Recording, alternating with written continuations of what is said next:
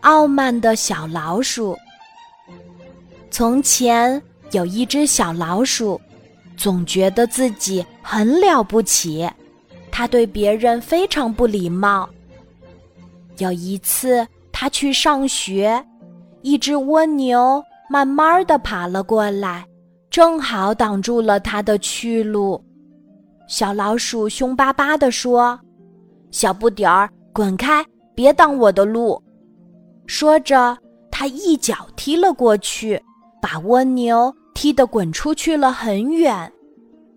还有一次，小老鼠到小河边喝水，它总觉得小河里有一条小鱼正盯着它看，妨碍了它。于是，它捡起一块石头就扔进了小河。小鱼受到袭击，吓了一跳，慌忙躲避。小老鼠哈哈大笑着说：“嘿嘿，知道我的厉害了吧？谁让你盯着我看的？”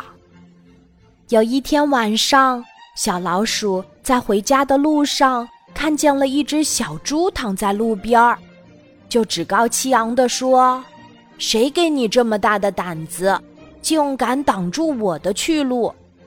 说着，他一脚踢了过去。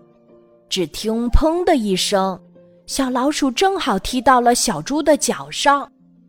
小猪倒是没什么事儿，小老鼠却哎呦哎呦的叫了起来。原来呀，它的脚上肿起了一个大包。